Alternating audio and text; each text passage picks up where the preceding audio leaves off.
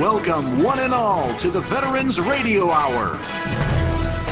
It's our tribute to all of those who served our great nation's armed forces, past and present, and their tremendous accounts of heroic duty and bravery.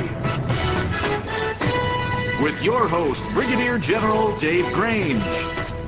And now, coming to you live from our Veterans Center studio, here is General Dave.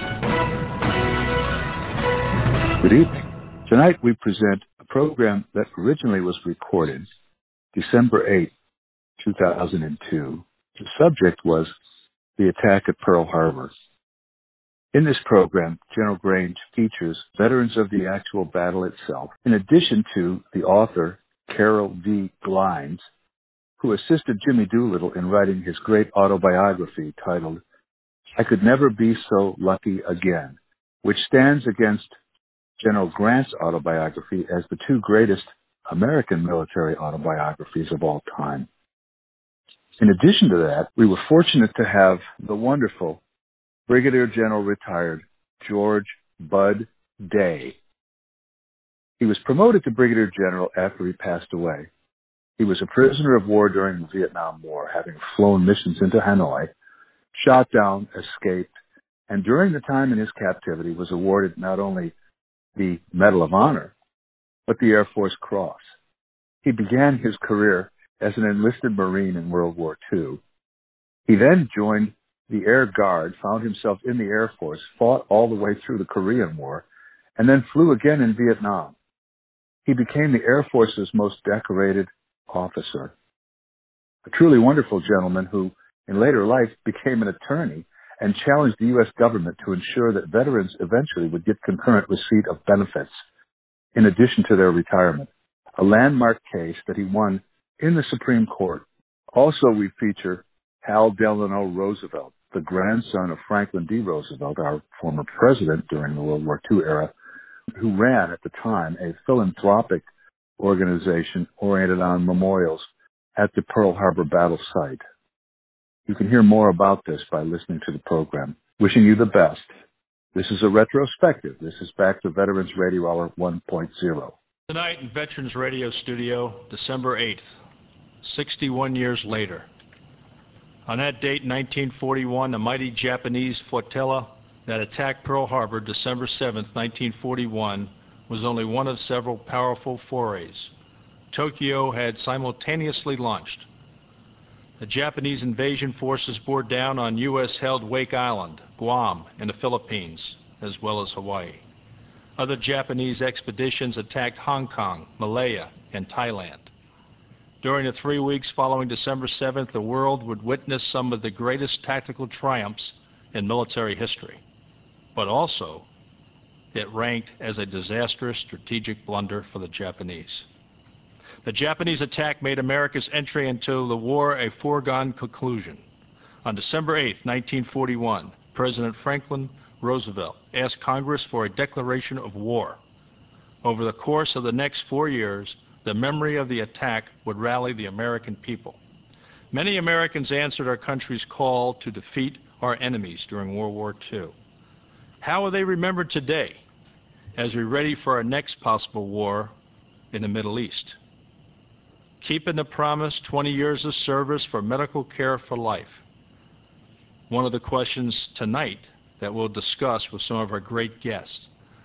Those guests are Colonel Bud Day, a 30-year veteran, Congressional Medal of Honor winner, former prisoner of war, served the United States Marine Corps and the United States Air Force, veteran of World War II, Korea, and Vietnam.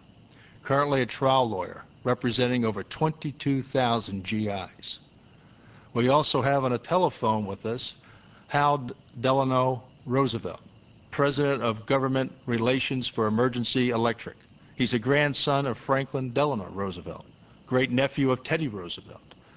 He's the chair of the USS Arizona Memorial Trustees at Pearl Harbor. Our other guest in studio is John Berry, the outgoing president of Illinois Pearl Harbor Survivors Association. Six years in the Navy, a Pearl Harbor veteran, 34 years Chicago Police Department. And yesterday, with Mayor Daley, he had a ceremony for the Chicago Remembers Pearl Harbor. that was a memorial at our Navy Pier here in Chicago. And also on the line with us is C.V. Glines, author of Jimmy Doolittle biography. So we have some great guests uh, tonight for our show, but I'd also like to recognize some guests from our live veterans audience tonight. Uh, first of all, Tom uh, Jandarian, former POW, a Battle of the Bulge veteran. Um, today is his 51st wedding anniversary, and he's joined with his lovely wife Florence tonight in the studio. Also in studio is Len Bentini, the 173rd Airborne. Dominic Kearns, United States Marine Corps reservist, serving now. Joseph uh, Zien, United States Air Force.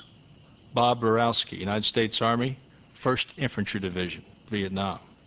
Mark Demon, United States Air Force Air Operations Specialist. And now to our executive producer, Kenny DeCamp. Thank you, Dave. We've got a unique show tonight. I'm so glad that Colonel Bud's here with us. And John, I'm glad you're sitting around too. You're listening to us on the veteransradiohour.com.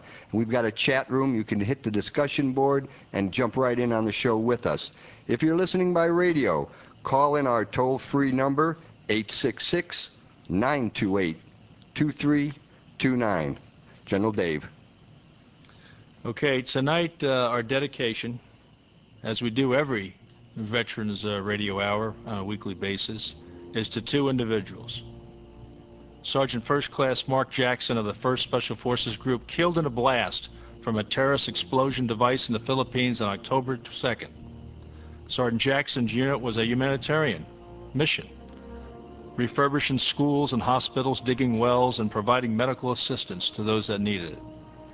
Our second dedication tonight is from a casualty of October 8th.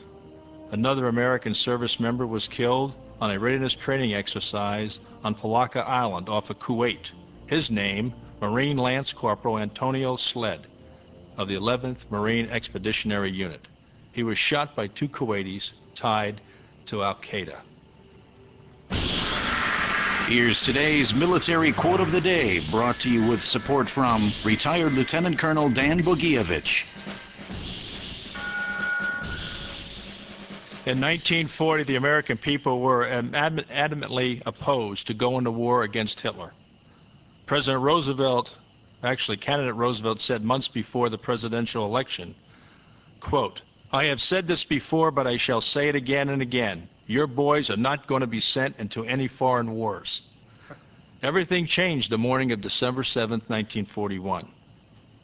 Roosevelt told Congress, yesterday, December 7th, a date which will live in infamy. Roosevelt demanded a state of war from Congress. After he received it, he immediately dispatched a top secret cable to Winston Churchill. And he stated, Today, all of us are in the same boat with you and the people of the empire, and it is a ship which will not and cannot be sunk. You're listening to the Veterans Hour with retired Brigadier General Dave Grange. And now, back to the broadcast. Okay, I'd like to go back to our guest real quick again here, and I want to just spend just a few few extra seconds to uh, highlight uh, our guest uh, one more time. Colonel uh, George uh, Bud Day, retired 30 years of service from Iowa. Joined the Marine Corps in 1942, served 30 months in the South Pacific as a non-commissioned officer. He was then received an appointment as a second lieutenant in the National Guard in 1950. Called to active duty again for the Air Force in 1951. Served two tours in the Far East as a fighter bomber pilot during the Korean War. Credited with living through the first no-shoot bailout from a burning jet fighter in England in 1955. I got to talk to him about that a little bit later. Vietnam veteran, first commander of an F-100 squadron in Vietnam, shot down over North Vietnam on August 26, 1967, and he spent 67 months as a prisoner of war. Colonel Day was the only prisoner of war to escape from prison in North Vietnam and then be recaptured by the Viet Cong in the South. He has more than 5,000 hours of flying time. He is the Air Force's most highly decorated officer. Medal of Honor, Air Force Cross, Distinguished Service Medal, Silver Star, Distinguished Flying Cross, Air Medal with many clusters, Bronze Star for Valor with clusters, Purple Heart with three oak leaf clusters, and a Prisoner of War ribbon. He resides in Shalimar, Florida. His business is in Fort Walton Beach, Florida, as a trial lawyer. And he is the author of two books I'll mention A Return with Honor and Duty, Honor, Country. Our other uh, key guest in the studio with us tonight is again John Berry, outgoing president of Illinois Pearl Harbor Survivors Association. Just had a great memorial the other day honoring uh, our fallen comrades from Pearl Harbor. 34 years of Chicago Police Department and six years in the Navy, a Pearl Harbor veteran. Online also is Hall Delano Roosevelt, uh, president of the Government Relations for Emergent uh, Electric but he's a grandson of uh, Franklin Delano Roosevelt, great nephew of Teddy Roosevelt, and he is the chair of the USS Arizona Memorial Trustees at Pearl Harbor, and that's where we'll focus our discussions with him tonight. And then again, also online with us is C.V. Glines, author of Jimmy Doolittle biography. And we're going to talk about uh, Doolittle Raiders a little bit too, because uh, it was America's response to take the war to the enemy a long distance right after the Pearl Harbor situation. So, first of all, uh, one of the primary reasons that we have Colonel Bud Day in here tonight with us is that there's an issue out there, and it has to do with uh, 20 years of service for uh, medical care for life. And I'd like to ask Bud Day just just what what is it all about? What is what is is there a broken promise of the United States of America with its World War II and Korean veterans? What is it? Yes, uh, what happened uh, back uh, during World War II and earlier the government uh, offered uh, a 20-year retirement with 50% uh, pay and full lifetime medical care. And that uh, problem, problem, excuse me, that promise was uh, fulfilled until 1995, at which point the government kicked us out of the World War II um, hospitals, the hospital system, and basically told the vet that he was on his own for medical care uh, whether it be uh, just uh, hospital confinement or doctor or medicine. So I sued them over that. And we lost the case in the district court initially, won it at the Federal Circuit Court of Appeals level. It was, the government asked for rehearing, that was denied. We then went to a 11-member court who uh, turned into a 13-member court that uh, just ruled against us on a nine to four decision. The military members on the court were with us. The uh, non-military members were against us. We're looking at uh, taking this to the Supreme Court. We uh, have got in the fight to uh, win, and we're going to win. Yeah, I think uh, you're quoted uh, until you're, the last round is fired. Isn't that right, sir? Exactly. Yeah. Now you're representing over 20,000 uh, veterans. Is that correct? Yes, that's correct. Uh, we call them the class act. Uh, what we'd intended to do was to turn this into a class action, but unfortunately uh, we never got to that stage at the trial court. So, but we have the discharges, uh, all the documentation on over 22,000 people. Yeah. Well, one of our missions here in the Veterans Radio Studio Hour tonight is to get the word out uh, to more Americans about the situation because how you treat veterans from previous wars directly affects bringing people into the military today because they watch. And uh, we're on the brink of another war, most likely. Uh, and if it's not uh, Iraq, it'll surely be something else. And, and people remember and they watch carefully about how veterans are treated. And of course, being a veteran myself, uh, I totally support your efforts, and uh, we're behind you 100% on that. Uh, I'd like to turn a, a moment to, uh, to, to John Berry because he uh, just did something yesterday with uh, down at the Chicago Remembers Pearl Harbor with Mayor Daley. And what's what's critical that that's some of the same kind of people I think Bud Day is talking about. Is that not correct, John? That's correct. Yeah, can you explain uh, what uh, what you did yesterday with the mayor, just to talk about the, uh, just so we can understand the people we're talking about tonight? Well, we work on this uh, from one year to the next. Uh, December 7th, a year ago, we started planning for yesterday, and uh, the mayor is very gracious about helping us gather together from all parts of Illinois. And he is a fervent believer in remembering Pearl Harbor especially in view of the fact that uh, there are seven Chicagoans still buried on the Arizona. There are 20, there are 67 from Illinois still buried on the Arizona. And Illinois lost 125 men that day on December the 7th in various parts of the island. Yeah, I, I didn't know that. I I, uh, I I understand about 2,400 died. Is that correct? 2,403. And three. And how many? sh- uh, How many from Illinois? 125 were from Illinois. Yeah. Uh, it's just like you know Illinois. Uh, I just want to put a plug in for the state here tonight because I think that's over a, a million veterans of the uh, I think 19 million veterans alive today. A million from the state. Alone, that's yeah, correct. Yeah, that's quite a lot. Now, um, on the Arizona, uh, I, I understand that uh, that's the burial site of many veterans still. Correct. Yeah. What, what, how many are uh, entombed in the Arizona? I don't know the exact count now because uh, of the records. However, at the time there were 1,100. Wow. And I, and I understand, I think the number, uh, I'm not sure, but I think it's around 900 are still Correct. uh, in in the, in the, in the uh, ship. And those uh, men who were ship's crew on the Arizona and who survived, as they pass away, it's their uh, family's privilege to request that the remains be buried on the Arizona. And uh, each month there are burials of the remains of uh, a crew member of the Arizona, and it's a very formal ceremony. And there's a place on board the sunken Arizona where the remains are deposited. Yeah, well, I'm going to, I think we'll turn then to Delano right now because he's really much, invo- very much involved in this. Uh, I understand that December 7th, many were burned to death or drowned, uh, especially when the Arizona exploded and sank. And I believe around 900 sailors still remain entombed there today. Delano, are you with us, sir? I am. Good evening. Good evening. Thank you for joining us. Thank you for having me. This is this is a great honor. Yeah, could you could you uh, just uh, continue on with what John Barry was was uh, saying about the Arizona? Yeah. Well, we um, I, just to give you a, a little uh, of my background with the uh, with the Arizona and Pearl uh, Pearl Harbor.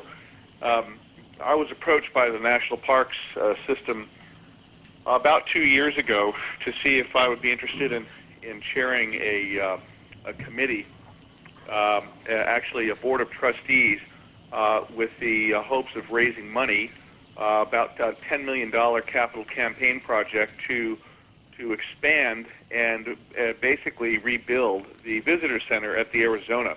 It was originally designed for about half a million people a year to go through, and uh, it's been about a million and a half people uh, just about since we opened the doors. And so, uh, beyond that, beyond just the number of folks that travel through there annually, um, we have uh, really fantastic memorabilia that we would love to be putting out uh, uh, uh, on permanent basis at the visitor center. But due to the fact that the current facility is that wonderful Hawaiian open architecture, there's no real controlled spaces there, and these things need, you know, with all that humidity and salt air, uh, they really need a controlled environment. And that's how I originally got involved, or, or uh, was offered uh, to get involved. It, it seemed to me at the time that uh, that really, uh, uh, after talking to my wife Jan about it in great detail, um, it would seem like a very natural and uh, uh, uh, prudent thing for me to do uh, on a personal basis. Um, I'm only 43 years old. Um, uh, my grandfather, you know, died in 40 in uh, 45, and I was born in 59, so I missed him. But uh, my father, uh, James Roosevelt, who was his eldest son, um, he was uh, what he was in the Marines and fought in the South Pacific. As a matter of fact, one of the speeches that FDR made just prior or just after uh, declaring war in Japan was uh, was referencing the fact that before he would ask uh, any other families to send their sons to war, he would first send his own. And all four of his sons served in the four branches of the military in uh, in that war. And so uh, uh, Dad fought uh, as a member of Carlson's Raiders Battalion down in the South Pacific and was wounded on Makin Island and, and fought Guadalcanal, fought Tarawa. And I've always thought, you know, boy, how could I, you know, honor my father and, and his efforts to, to make this a, a better place for myself and for my two boys that Jan and I are raising at this point in time. And this seemed to be just a natural. And um, so uh, I uh, obviously agreed uh, with great pleasure to get involved with the Arizona. And, and, and this is, it is, I have found just uh, on a personal, on a personal level that this, this particular memorial, I think, stands out uh, more so than um, almost all of the other memorials that we have here in the United States. And the reason I say that uh, with such conviction is because uh, what I've witnessed there. Now, when we have... Now, Delano, Yeah. I'm going to have to come back to you. Uh, Yeah. We only got a couple of minutes on this segment. Let me, please save that last part because we You want to hear about it. Because I want to go before we have to go to a break to C.V. Glines real quick, author of the uh, Jimmy Doolittle biography. Are you with us? Yes, sir. right here. Okay, well, thanks for joining us. Uh, we're gonna we're gonna talk about this response, the Doolittle raid, and and uh, at one of the next breaks, and we really need you to hang with us to uh, go into that because that's where we took the fight to the enemy. Are you prepared to talk about that? Surely, you bet. Okay, and uh, first of all, real quick, uh, when did you write this book? Uh, the Doolittle autobiography, I helped him with it. That came out in 91. But I've written two other books on the raid. One came out in 64 and another one in uh, uh, the 80s, and it's been reprinted several times. Yeah. Okay, great. We're going to come back to you. I just want to close this segment out though with Bud Day because we're just we're talking about we're focused on veterans right now in the Pacific, but that's because it's December 8th and that's appropriate. Uh, but Bud Day is talking about veterans and a lot of a lot of veterans in, in, in many different theaters. But I just want to ask him, with the situation it is right now, uh, Bud, what is what do the veterans do for medical care? What are they ha- what have they been forced to do? They have to go to uh, Medicare, and they have to buy uh, Medicare B. Uh, right now, because we got the uh, TRICARE for Life bill passed in 2000, we uh, they have access to fairly decent civilian medical care, but they are still having to pay for the care, Right. and that's our objection. Okay, and the last, we got 15 seconds. What age group are we talking about? But these people will all be in their 70s, 80s, 90s, and we have two or three members that are over 100. All right, and 65 and over, basically? Oh, yes. Yeah. Okay, we're going to come back to you uh, shortly in a second segment uh, to, to every one of our guests and talk about the, this issue and our veterans. Kenny? That was just unbelievable. This is our 14th program. We have to thank you all for being with us. We're going to recognize one of our new partners, military.com, connecting the military community to all of the benefits of service, helping to locate old service buddies and veteran jobs, the GI Bill, VA loans, and even more. Military.com saluting all who answered the call to our nation's service. Uh, we also want to recognize the USO, United Service Organization. This is that season. We'll be doing a show on veterans and the holidays real soon, so stick with us. That's coming December 22nd. Uh, we want to recognize the National Vietnam Veterans Art Museum, where Bud Day had the privilege of visiting today. 18th and Indiana in Chicago with uh, over 800 works of art from 160 artists, including the ceiling sculpture Above and Beyond, more than 58,000 dog tags of those who gave their ultimate sacrifice in Vietnam. And of course, thanks to the City of Chicago and the Veterans Council and their chairman, Roy Dolgas, for all he does to help us out. Uh, we also want you to know next week, preserving our veteran stories. We'll have the producer of the History Channel, Pete Bardis, with the Library of Congress. And I want to give a great big thanks today as the holiday season starts to our wonderful General Dave, because General Dave, you've been coming along and it's been very important to us. Thank you, Holly, for allowing that to happen. CNN, by the way, is with us tonight. Our good friend, uh, turns out, of David Grange, Mike Betcher is in town, and uh, we've got a little bit of CNN coverage happening. So we want to thank them for spreading the word of the Veterans Radio Hour, Chicago, Illinois. At ease, soldier. The Veterans Hour with General Dave will settle in again after a short break break on the Talk Radio Network.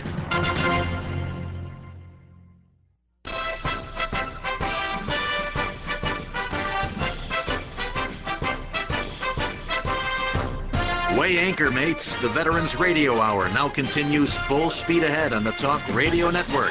Aye, aye, sir.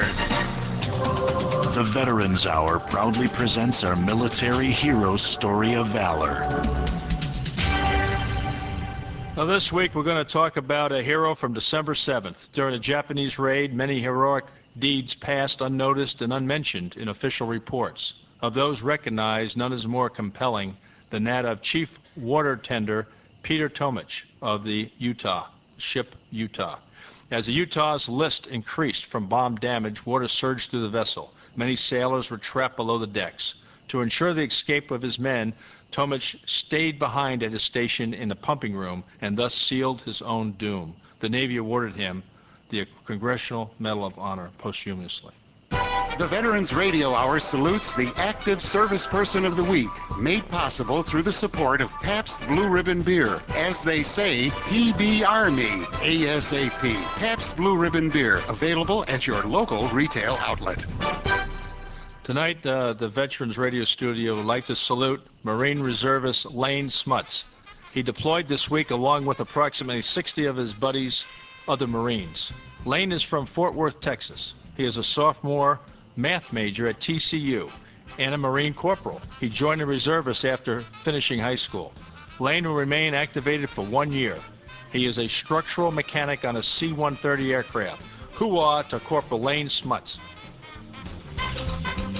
You're tuned to the Veterans Radio Hour with retired General Dave Grange, coming to you from the Veterans Center studio. And now, back to the show. And welcome back. Our guest in studio is Colonel Bud Day, a 30-year veteran, Congressional Medal of Honor recipient, former prisoner of war. We also have John Berry, who was a veteran of Pearl Harbor and a 34-year Chicago police officer. We have online two guests, Hall Delano Roosevelt, president of uh, the government relations for Emergent Electric, he is also the grandson of uh, FDR and a great nephew of Teddy Roosevelt. And we have uh, C.V. Glines, author of Jimmy Doolittle's uh, autobiography and several other books on the Doolittle raid, two to be exact. He's on the telephone with us.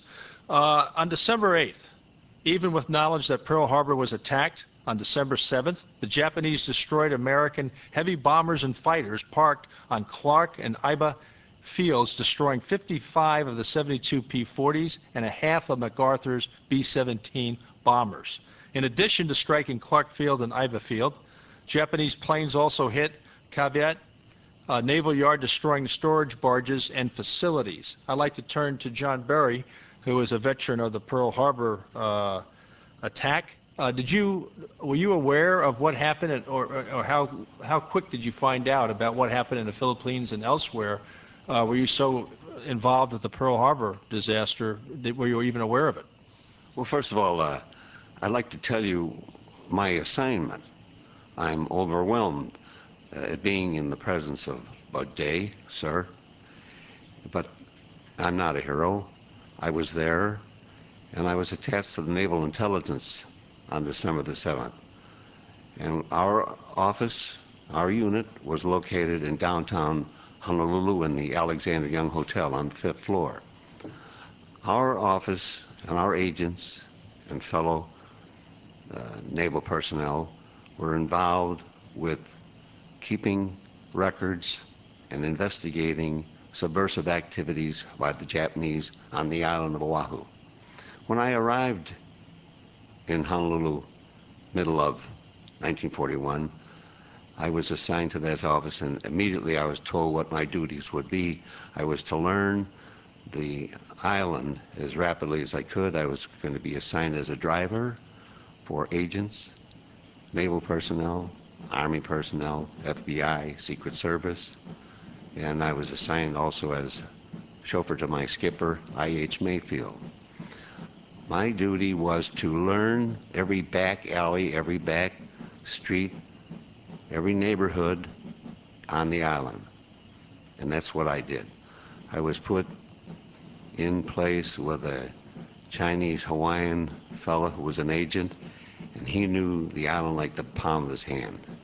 And he taught me where to go, where the alleys were, where the streets were, how to drive down all those streets that didn't have any sign. Why? Because he knew that I wasn't told a lot of things, but uh, he knew that I would be asked to drive certain personnel in certain places if anything ever happened, which it did happen. Yeah. When I got there, we, we, we knew immediately that there was going to be a war. We didn't know when, we didn't know where, but we were already on a war footing basis. As a matter of fact, December the 2nd, we were on a war footing basis because of the activities around the island. Yeah. Okay, and now after that, after those disasters uh, in uh, in uh, Pearl Harbor, the Philippines, Guam, Wake Island, other places, we went on the offensive, and uh, and of course Americans like to go on the offensive, take the fight to the enemy.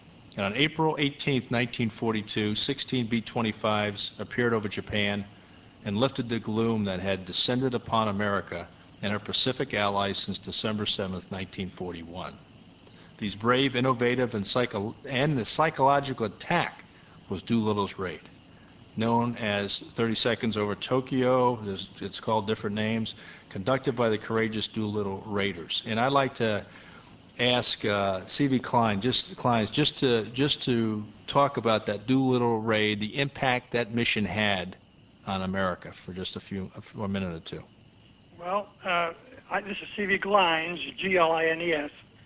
Um, the raid uh, had a tremendous psychological impact on the Japanese, first of all, because they had told their people that uh, they could never be attacked. And uh, it was just the opposite here in the United States. We had suffered so many uh, losses between uh, December 7th and uh, mid-April uh, that we needed good news. We needed it badly. And uh, the Doolittle raid, when it was announced that, that a number of American bombers had actually bombed the capital city of Japan and four other cities, uh, there was a tremendous morale boost here in this country we could fight back, and we we showed we said we were going to, and we did. And that was the uh, the tremendous impact, and that was the really the main purpose of the raid. The physical damage was not very great. Uh, after all, we're only 16 bombers with uh, 2,000 pounds of bombs in each, and in the five cities, uh, they did cause damage, but it was not very consequential when you compare it with what uh, happened with the B-29s later in the war. But it was a first strike, and uh, it, really uh, uh, encouraged uh, Americans that we could uh, retaliate, and we did. Yeah, you know, you mentioned the B-29s. Uh, I guess after the Doolittle raid, that didn't happen until 26 months later. That's right. Mm-hmm. Uh, so it just shows, and I also believe that the Doolittle raid was the first time that was a joint mission where you had Army Air Corps bombers on naval vessels. Yes, that was the first joint air action yeah. of, uh, of um, that either service had taken part in. Now, uh, before we get back to the, the, the primary subject tonight on, on uh, taking care of veterans, I do want to ask Bud Day a question. Uh, from the Doolittle raid, there were eight prisoners of war. Three were executed, one was died of starvation, and I believe four returned. Um, I, you saw a lot of that yourself, I'm sure, of, uh, of mistreatment to our to our uh, our soldiers or sailors, Marines, airmen. The 20th century was not a good time to be a POW, particularly an Oriental POW. Japanese uh, prisoners had it very bad. Uh, Korea uh, was terrible, and of course Vietnam was just gross. Yeah, and uh, it's you know Tom uh, is in here tonight, and of course he was a POW uh, in Germany from the Battle of the Bulge, and uh, uh, we respect what you went through and uh, and uh, your ability to continue to operate properly uh, from that ordeal. Uh, but let me ask you a question, please. On uh, some people say, what can service members themselves do about the issue right now? What can they do with this the government the situation right now on, on the medical support? I think it's important that they uh, recognize uh, their duty to vote. Uh, every little pebble that goes into a lake causes a ripple. I think that when I was a young um, Marine, you were apolitical. You, you simply didn't get involved in politics. We don't have any choice now. we have very few voices in Congress because there are not many veterans in Congress. Uh, obviously, the court doesn't have enough veterans in the, the court. So I think it's very important that we stay tuned to the issues that relate to soldiering and, and after career care. And this idea that the government will break a very sacred promise to provide you and your family medical care when you're getting into your autumn years, to break that is really a breach of honor. It goes, it's more than just a breach of contract. It's a breach of the government's clear duty to the to the serviceman, and, and we have a trust relationship with them that just uh, cannot be broken. And it's important that the serviceman be tuned to that, and that he stays in, in contact with his congressman or his senators, and uh, that he he is proactive. You know, it's, uh, it's it's very similar to the whether it's written on on paper as a contract. It kind of reminds me of uh, code of conduct that a service member is responsible to uphold, hold, but there's also a moral contract that the United States of America has to its MIAs, POWs. It reminds me of that, and uh, and it's the, the contract that whether recruiter had the right to say it or not, that that this will be a, a benefit if you serve uh, for the 20 years, and, and both times were crisis, I guess, for most of these people actually when they joined up, World War II and Korea. Yes. Uh, that that that must be honored, and it's so important to the future of having uh, people join the military, and uh, the military needs needs people badly right now. But you answered, uh, Bud Day, a, a, great question from Carol in Columbus, Georgia, and I'm sure that uh, she appreciates that. Um, what what is the future, uh, Bud, of of this of this challenge or this this offensive that you have to to solve this problem? I'm going to be uh, filing an appeal to the Supreme Court not uh, any later than the 17th of February. And in good American fashion, a bunch of former military lawyers across the country have been in contact with me and have offered to file what's called amicus briefs, which means friend of court briefs. So when I file my uh, brief with the Supreme Court, these uh, various lawyers representing veterans around the uh, country will be filing briefs also. And uh, I, I, trust that we'll be able to cover all of our issues in a good fashion. Yeah. Okay. Well, we're we're behind you, and we wish you well, and uh, got to keep up the fight, obviously, and and uh, and solve this solve this for our veterans. I want to go. We have about uh, what, Kenny, a minute or minute about a minute to go. Uh, I'd like to go back uh, to uh, Delano, if I may. Uh, we cut him off a little bit earlier, and and uh, Delano, I'd like you to explain. Explain. We only have 30 seconds to a break, but we'll come back again in the third segment. What do you need in that memorial? What do you need right now in that memorial in Pearl Harbor? Well, what we need is uh, we need to raise raise the money to uh, to expand uh, and provide for the new construction for an enclosed and enlarged memorial for the visitor center. Ten seconds and uh, and that's really that's really the bottom line right now is we're raising money like crazy to get that done. Yeah. Okay. Well, we'll see what we can do to support you on that uh, from here. I'm going to go back to Kenny now. Thank you very much. The Veterans Hour continues to salute our nation's armed forces and their families when the Veterans Hour continues on the TRN Talk Radio Network.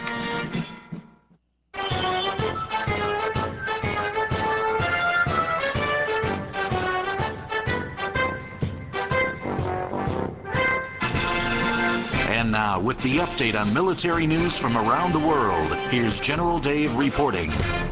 During World War II, America's freshwater aircraft carriers proved valuable training sites for U.S. fighter pilots heading to the Pacific.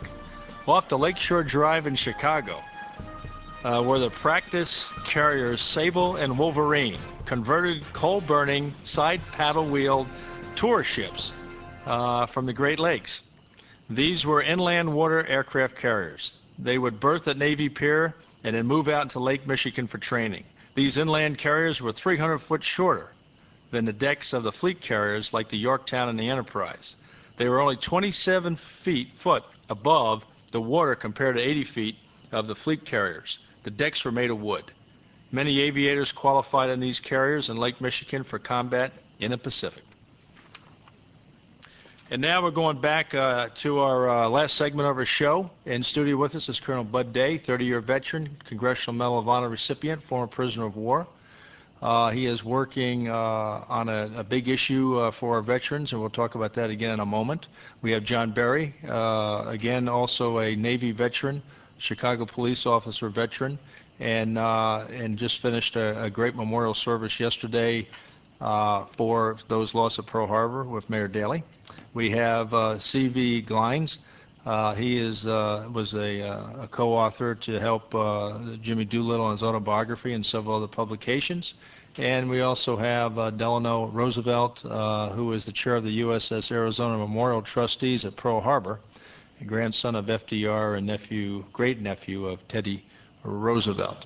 Uh, okay, so what I'd like to do is I would like to uh, just go back just for a minute uh, to uh, C.V. Glines on the Doolittle raid and to see these 80 men that went on the raid you know, I was just talking to Bud Day in a break, and he talked about how this talked about how this raid was such a shot in the arm for the American people. And though many people say, well, wait a minute, you lost all the aircraft. Uh, uh, some were KIA. One aircraft was lost, uh, I guess, internment in the USSR. Uh, those guys are gone. Uh, eight POWs. Half of them were uh, killed by the Japanese hundreds of Chinese, if not a thousand or so, were, were executed for supporting the Doolittle Raiders. Um, was the mission worth it? It certainly was. The um, not only the morale factor, but the fact that it started the Japanese to uh, change their strategy in the Pacific, and uh, that was what persuaded them to uh, uh pursue uh, attack on Midway. And as we all know, the Midway Battle of Midway was disastrous for the Japanese. They lost four carriers and hundreds of men, and uh, it was provoked by by the Doolittle raid. So it had an effect far beyond just the psychological impact on against the Japanese and for the American people. Yeah, I understand. After that, it was also Coral Sea, uh, and I believe a few other victories, a string of victories for the United States. Yes, uh huh. But it was a battle of Midway that uh, was provoked uh, directly because of the raid. Yeah. Uh, do you keep in touch with any of the Doolittle Raiders oh, yes. today? I'm, I'm their historian. Uh-huh. And there are 20 of them still living out of the original 80. Um, and uh, they'll meet for the next reunion in April at the Jimmy Doolittle Air and Space Museum, which is a brand new museum dedicated to the boss. And uh, we'll all meet out there at that time. Where, where is it located? It's at Travis Air Force Base. They've uh, they've just gotten some uh, new property across the highway from uh, the um, Travis Air Force Base, and uh, we're going to dedicate it in April. Okay. Uh, is Delano with us still? Delano? Yes. Okay. In summary, could you just give us one minute of the effect that the memorial that uh, at Pearl Harbor um, of the USS Arizona. What effect does that have on the American people? Well, it's it's it's. Uh, I think it's trans, transformed itself from a memorial into a place of uh, a couple things. One, a place of learning. It's a place where where we can teach our children who have absolutely no no idea really what war is. Uh, they don't know what the depression was all about, anything like that. And this is a place of learning, I think. The second thing is more importantly, so it's a place of healing. On the 60th anniversary, we put uh, Pearl Harbor survivors along with uh, the actual um, uh, dive bomber pilots that are still around uh, on the same stage, and uh, it was a, it was an absolutely magical thing to see these people come together, shake hands, embrace each other, recognize that we were just doing for our country, and and to see that kind of healing happen uh, it really makes one, uh, you know, look back at their own lives and say, "Geez, is it really worth it? What I get upset about on a daily basis." It was truly an amazing thing. Yeah. Okay. Uh, thank you, Delano. And I would like to go to John Barry now and just give us 45 seconds of the importance of, like the ceremony you attended the other day with the mayor, How important is that to uh, the American people uh, and respect for the, your fallen comrades? I, that's why I'm active in the Pearl Harbor survivors. My, our hue and cry is remember Pearl Harbor. Keep America alert. And yesterday, what we said there was remember those present are Pearl Harbor survivors. But in effect, why we were there was to remember those men who had no choice in the matter. They were killed on December the 7th. And that was one of the main reasons why we gather each December the 7th, to remember those who paid the supreme sacrifice in defense of our country. Thank you, John. And uh, those that are on the chat chat room, we're going to come back to you for about 15 minutes after the show to answer all these questions that we have, at least most of them. But in closing, I'd like to turn it over to Bud Day in about 30 seconds. Just leave something for the audience to remember about your effort right now to support the veterans. It's every uh, veteran's duty to make sure that um, we hold hands uh, as we as we go forward into uh, to war. It's uh, important that we hold hands in peace, and uh, certainly if we don't uh, protect the benefits that are guaranteed to us, the following generation will have none. So uh, it's important that uh, you vote. It's important that you uh, stay interested in politics. It's interesting. It's important that you do your duty. Okay, thank you, Bud Day, and thank you for all our guests tonight. Hua. We'll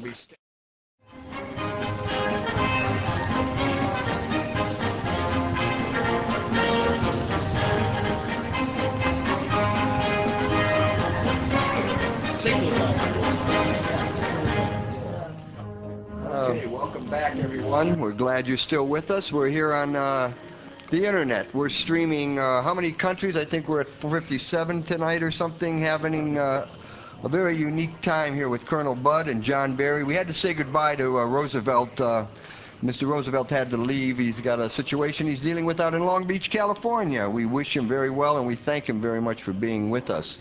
C.V. Glines is still with us, General, uh, but I know you've got a question here on our chat room that I think we want to get to. Yeah, let's go to Hal. Hal, yeah, Hal first uh, from Burleson, Texas. Uh, he has a question. I think it's for Bud Day.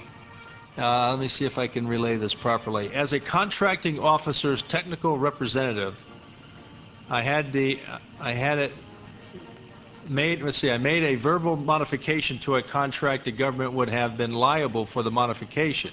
How can courts say that these promises that were made by recruiters and career counselors, officers, and NCOs are not binding. They really have to stretch it. Um, there is no real logical interpretation that uh, says that is true. Under the Little Tucker Act, uh, any uh, government agent can contract with another uh, person or a company up and bind the government up to $10,000, which obviously you've done and you understand that that can be done how the court can worm their way out of this, to be straightforward with you, is more than I can understand. Because uh, there was no question that there was a, an offer, there was an acceptance, and then there was performance. And that's what it takes to, to uh, put a contract together.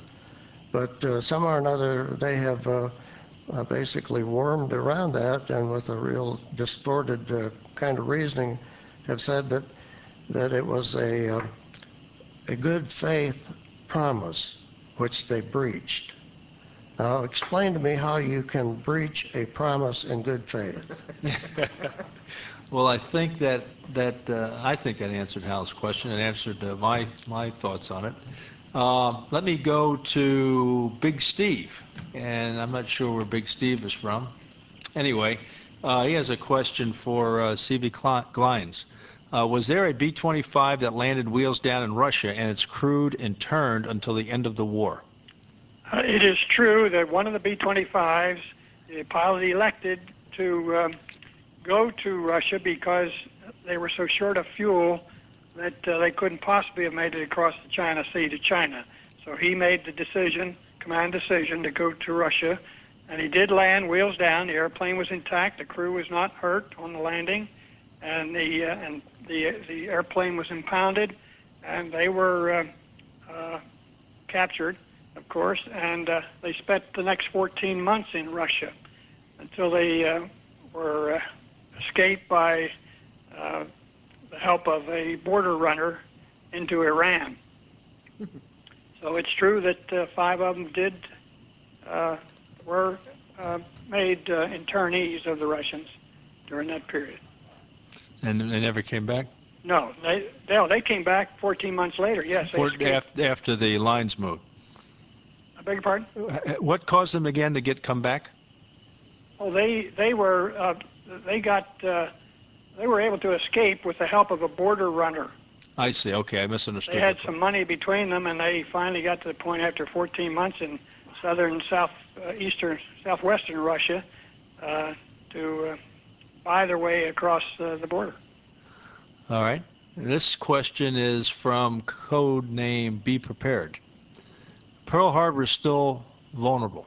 The British had broken the Japanese JN-25 codes, and Winston Churchill had warned us of the attack.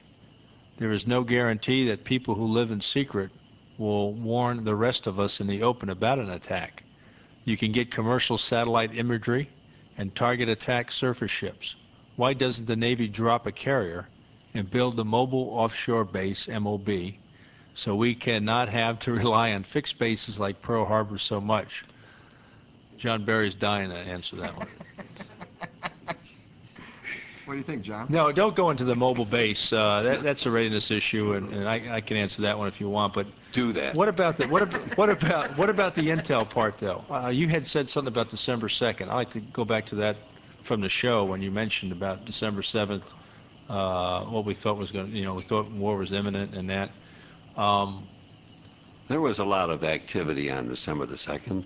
The uh, higher ranking officers were meeting more than uh, they did in the pat in the month before. And uh, I was involved there because I was a chauffeur for our skipper. right. But um, we there was actually no uh, hint of an active war until we sank the sub off of Pearl, Yeah, the mini sub. the mini Right, sub, yeah. right. Yeah. At that time, my training was uh, in- finished. I was in the field, uh, serving the intelligence office, and uh, we.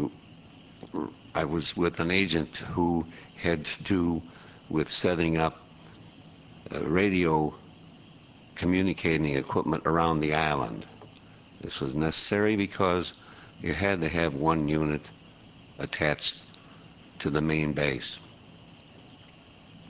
Um, okay, and I want to, I'm going to answer the MOB problem. I think you're going to see some type of uh, barge, uh, mobile platform set up, placed just like prepositioned stock, uh, wartime, wartime uh, reserves, just like we have in Korea, the Middle East, Italy, Diego Garcia, et cetera. I think you'll see some of those things that'll be moved uh, in a theater, within a theater to critical points for launch and recovery of aircraft and special operation raids, et cetera. I think you'll see some of those things, but the life of the carrier is alive and well.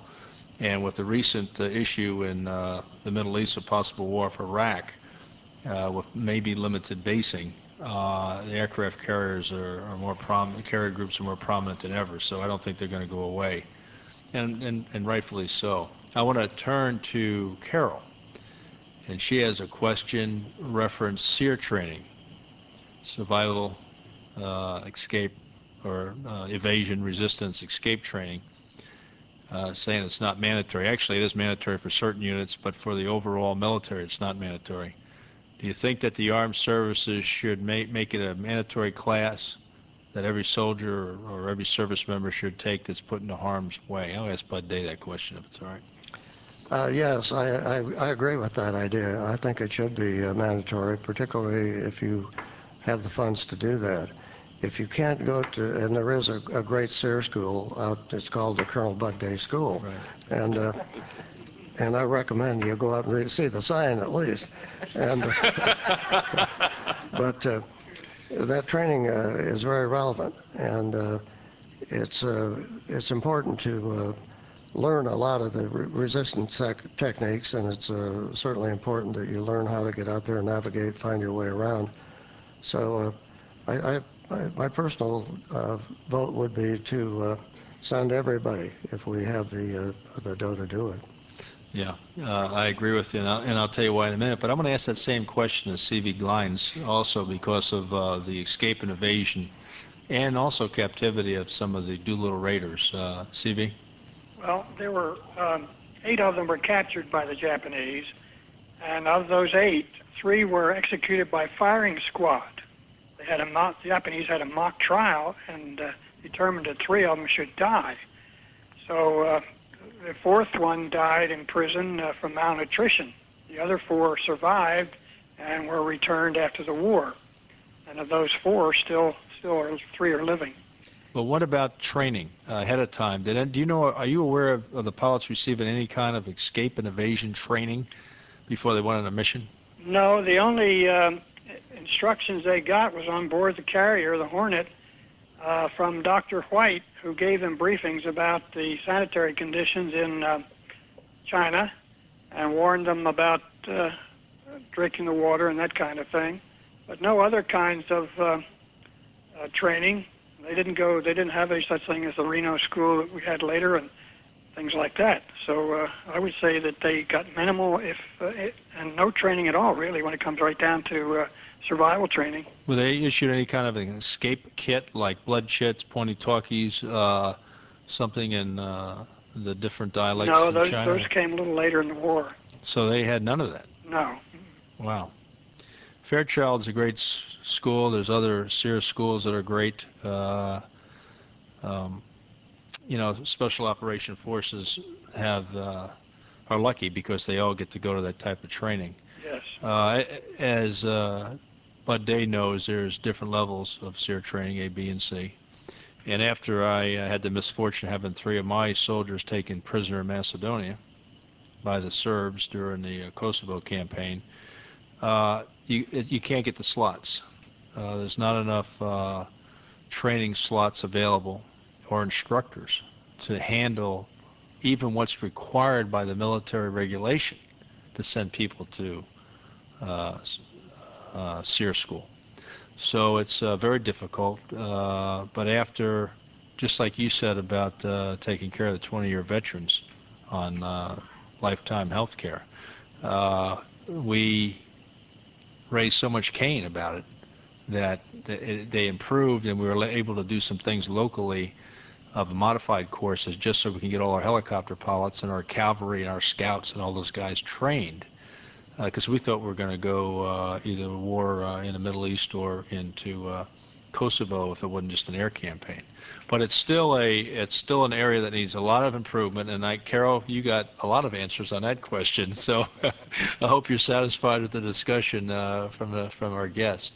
Go ahead, Kenny. Hey, uh, Colonel Bud, tell us uh, what's what's for you next. Uh, we know we got a, a big week coming up uh, this week, and could you explain a little bit uh, to our audience uh, how proud I am about it? Well, thanks. I'm uh, going to Sioux City tomorrow. Uh, Ross Perot uh, was uh, kind enough to uh, build a uh, nine-foot statue on a four-foot base, and they're going to unveil it in Sioux City on Tuesday at 1:30. So I'm going to meet my family in Minneapolis tomorrow, and then we're going down to Sioux City. And they had named the airport there Colonel Bud Day Field. So uh, I'm going over to do the unveiling, and uh, and I'm just uh, very humbled about that. And then with the and then with a little luck, I'm going to pheasant uh, to South Dakota and shoot a few pheasants. There you go. And have a couple nice dinners. Yes. All right. Uh, anybody in the audience have a question of any of our guests? Now's your chance.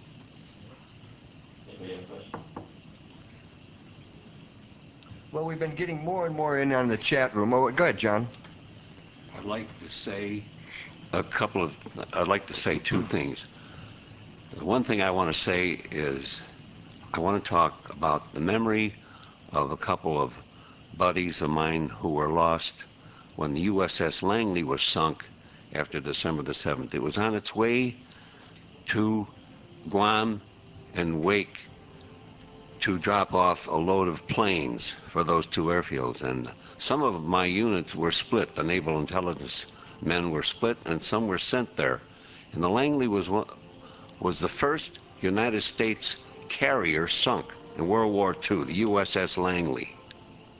The other thing that I wanted to mention was about our Abraham Lincoln National Veteran Cemetery, which is located in Elwood, Illinois, south of Joliet. Our organization, the Pearl Harbor Survivors of Illinois, raised a sum of money. We had a memorial built in the new Abraham Lincoln National Veteran Cemetery there. And it was dedicated a year and a half ago. And I advise everyone to go there and see this beautiful memorial, which is dedicated to those fellows who died on December the 7th at Pearl Harbor. Thank you. You're here. All right, thank you. You know, uh, I don't know, Colonel Bud, somebody wanted uh, to find out, uh, I know about this, I'm wondering if you do. It has to do with a billboard that was put up in Waco, Texas recently. Yes, I do. Uh, that's been part of our effort uh, when we first uh, cranked up this effort to get uh, the government to uh, to uh, stick with their promise.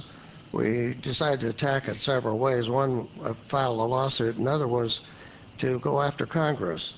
And so we uh, started uh, a billboard program around uh, the country, which basically said, Mr. Congressman, y'all have broken the promise to us for free lifetime medical care. And we've, and we've made an, an effort to put those in their hometown.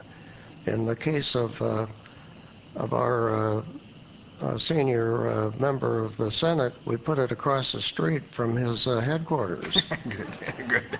And uh, well, we began to get some attention. And uh, as a, the result of that was that we got Ronnie Shows from Mississippi to sponsor the Keep the Promises to World War II and Korean Vets. And Tim Johnson from South Dakota agreed to sign on in the Senate. And I might add, uh, neither one of these guys were in a real key position. Shows was not even on a, on a military committee like the Armed Services or one of those committees. You know, he was a young guy from Mississippi. So the bottom line of what I'm saying is that uh, grassroots will do a lot of things, and I want to thank you for the opportunity to be here and, and hear you and get your message and uh, to permit uh, people like John and myself and Carroll Glines and these people to talk about uh, some things that have happened to us because all of that are part of our history. And if we can't keep the faith with the people who have served, uh, we, we've lost our, our way. But have a website uh, that you can get out that people can get information on as Uh, Yes, I do. If you um, will go uh, on the net looking for uh, for uh, combat uh, pilots, I have a, uh site called uh, ColonelBudDay.com, and uh, so if you get up on that thing, you can find me on the web. And also the Class Act Group, which is the sponsor of the Keep the Promises and the Class Act uh, suit. Um, they have a website which I I, I can get with you after this. It'll take me a minute to find it, but we have a, a big website about the uh, lawsuit and uh, about the Keep the Promises issue. Okay, and we'll make sure we follow up then. We have Jay Greeley that's been on the line uh, for quite a while, so we're going to take that phone call real quick. He has a question for one of you. Jay, are you there? Yes, sir, I am. Uh, Well, thanks just, for, uh, you've been in lean and rest for a long time. Go ahead. Okay, I need to be. Yeah, I know. uh, uh, this is a question for Bud Day. You know, we we've got to keep the faith with our veterans, and uh, you know, just this last week, I ended up buying a uh, uh, food for a veteran and paid for his uh, drugs and got him in to uh, see some county relief folks.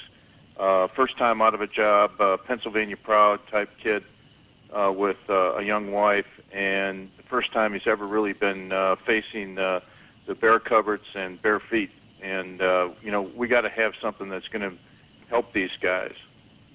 I think we're going to get them back in the fold. I think we'll put them into Charlie Company first, the 16th Virginia Army National Guard, get them signed up. But uh, have them come back. But there's an 82nd engineer that we, you know, we ought to take care of. Well, I think that's our duty. Uh, we we go to war with these uh, people when they're healthy, and we have to support them when things are not so good. And uh, I think it's uh, mighty great that y'all are uh, lending a helping hand. Well, we're we're doing that as part of our uh, AAFES program, Army Emergency Relief here in Loudoun County with American Red Cross, and uh, we the only reason I found them was we were running uh, the doctors back uh, during the snowstorm to the hospital and the nurses, and here's this kid just standing there, and he comes up to me and he says, "Can you give me a ride back to Leesburg?" He said, "There's no public transportation." I said, "Sure," and uh, we get to talking to him, and you know he's got no food, he's got uh, he's got to get the three types of medication, and uh, he's got no money. And we took care of that, but uh, you know, I, I mean, how many others are out there right now who are facing the the bear, as I say, or the wolf at the door, and nobody's helping them because they don't know where to go, and they're extremely proud people. Well, our our uh, our groups like the uh, the DAV, the Legion, uh, all of those kind of groups uh, normally have uh, liaison officers. Um, I think maybe an important thing is when these kids get separated from the military is to uh, kind of give them a little bit of direction on how to get help uh, should they have problems. We have some wonderful uh, trained uh, officials out in those veterans groups that are very helpful and uh, there isn't a Legion post or a VFW post that I know of that won't step up the plate and support people that uh, need help. Absolutely. Yeah. Well, thank you very much, Jay, for, for hanging in there uh, Yeah. to join the group. I want to thank uh, all the guests again. Uh, C.V. Glines, again, author or co-author with uh, the Jimmy Doolittle autobiography and several other bo- books uh, in supporting the Doolittle Raiders. On John Barry, uh, veteran of uh, the Navy, Pearl Harbor, 34 years in the Chicago Police Department. Uh, and also, uh, of course, Colonel Bud Day, 30-year veteran, Congressional Medal of Honor recipient, former prisoner of war, uh, served in the Marine Corps and the Air Force, and uh, now in a Class Act group really uh, fighting hard to take care of veterans who were promised medical support for life if they serve their military for 20 plus years. So again, thank you, and thank you all uh, for our audience and our and our uh, guests online and those listeners. Thank you, Hua, uh, General Dave out. Thank you for that final word from our sponsors. This is Ranger Doug. We hope you enjoyed this program that encapsulated the World War II experience with even Chicago veterans of the battle, the infamous attack at Pearl Harbor. We have to remember, though, that after all that went on during World War II, we emerged with two mortal enemies, Germany and Japan, which, due to the amazing influence of the democratic forms of government present at the end of the war, were successfully able through such things as the Marshall Plan and MacArthur's occupation of Japan to turn Germany and Japan into favorable allies with wonderful economic histories and systems that persist even to this day. It's amazing what war can do if people learn to terminate the conflict correctly. Ranger Doug out. Thank you for listening to Veterans Radio Hour.